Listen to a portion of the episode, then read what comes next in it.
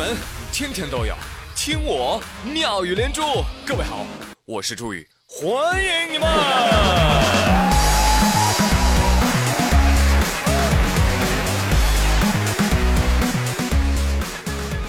哎，节目一开始啊，先说个谜语给你们猜一猜啊。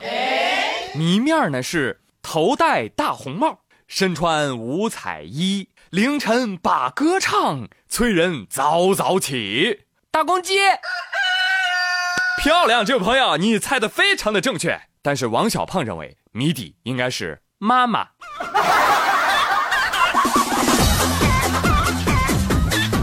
说起王小胖和他的妈妈，他们的感情非常的深。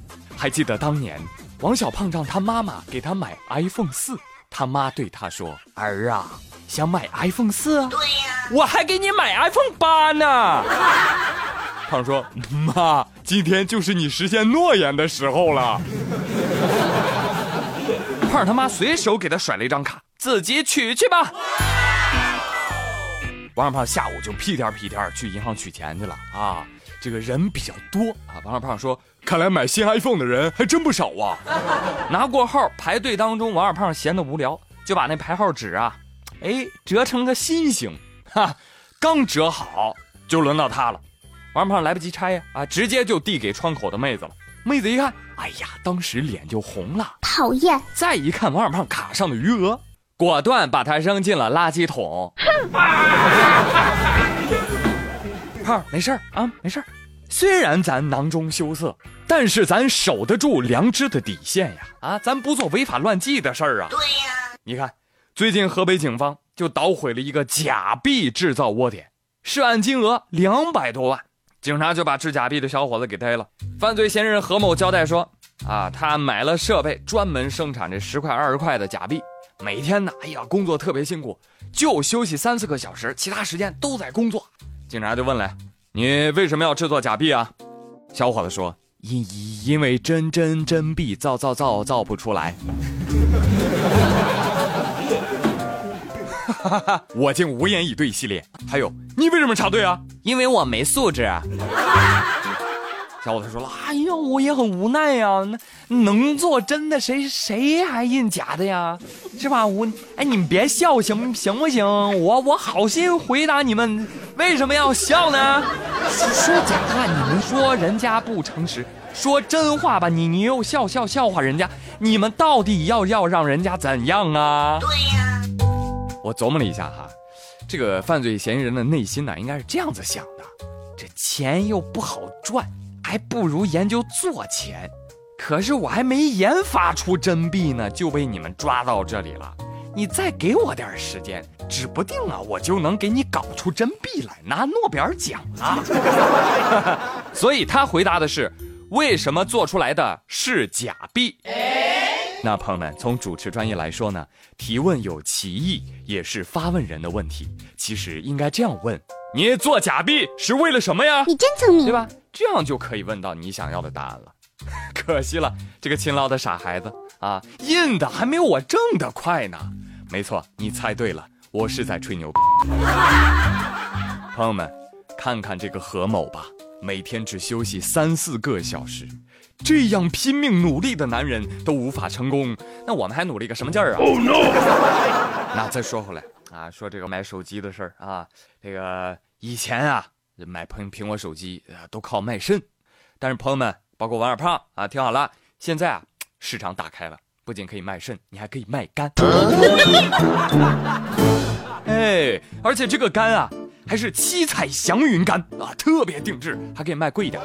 最近，恩施一医院普外科主任肖体宪啊，在给一位小伙子做胆结石手术的时候被惊呆了，因为肖主任发现啊，这个患者整个肝脏竟然是蓝色的，还散发着金属光泽。哎呀，他就很奇怪啊，他自己判断不准确之后呢，组织了多专家共同会诊啊，最终医生研判之后一致认为。小伙子，你这个栏杆啊不是天生的啊！你又不是什么蓝血星人，对不对？我们仔细的看了看，你的背上纹了一只大狼头，所以我们怀疑你这个栏杆是由纹身引起的。这个人纹身以后啊，染料都会被皮肤给吸收啊，进入到血液，哎，然后被肝脏内吸收力非常强的细胞给吸收了，导致这个色泽发生了改变。来来来，走过路过不要错过了啊！纹身送整肝染色，不然不要钱。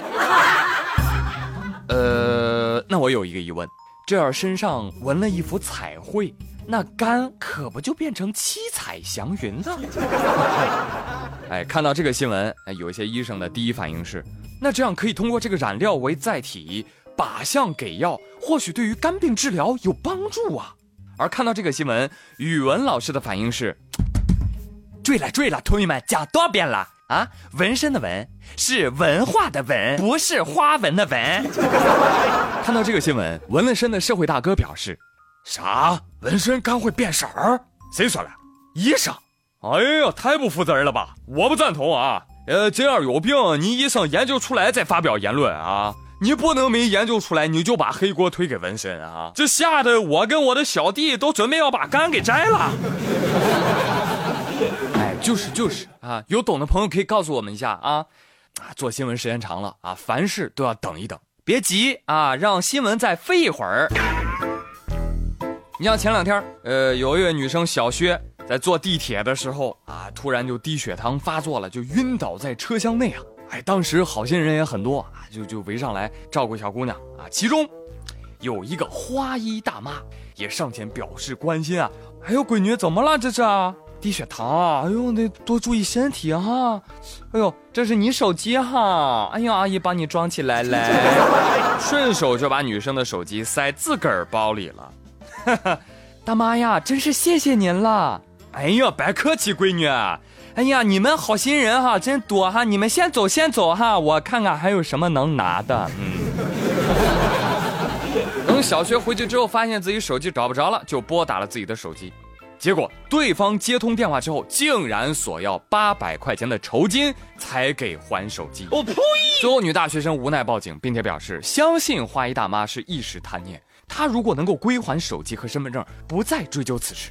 但问题是，人家就是不还。十二号晚上，民警在嫌疑人家中将其抓获，追回了手机、身份证和公交卡，确定张某五十八岁，武汉人，其承认了顺走女大学生手机等物品的违法行为。大妈，顺字用的好啊！大妈用长指甲蘸了蘸茶水，在桌上写出了一个顺字儿。见我们毫不服气，便叹了口气，显出极惋惜的样子。顺。怎么能叫偷呢？法不责老啊！大妈顺手机不能算偷啊！顺手机，大妈的事儿能算偷吗？当然了，警方依据《治安管理处罚法》第四十九条，对张某予以治安拘留七天。哎，服你被你讹，不服你被你骂，不让座被你打，跌倒了还被你偷。对不起，你们是怎么了？说好了那个年代朴实、诚实、善良的品格呢？但是换个角度想，打学生的是老人，帮学生说话的也是老人，偷手机的是大妈，关心女孩子的好心人也是老阿姨。所以还是那句话，坏的不是年龄，是那个人。正确，答对了。好了，朋友们，哎，今天妙连珠就说到这里了。我是朱宇，感谢收听，明天再会喽。拜拜。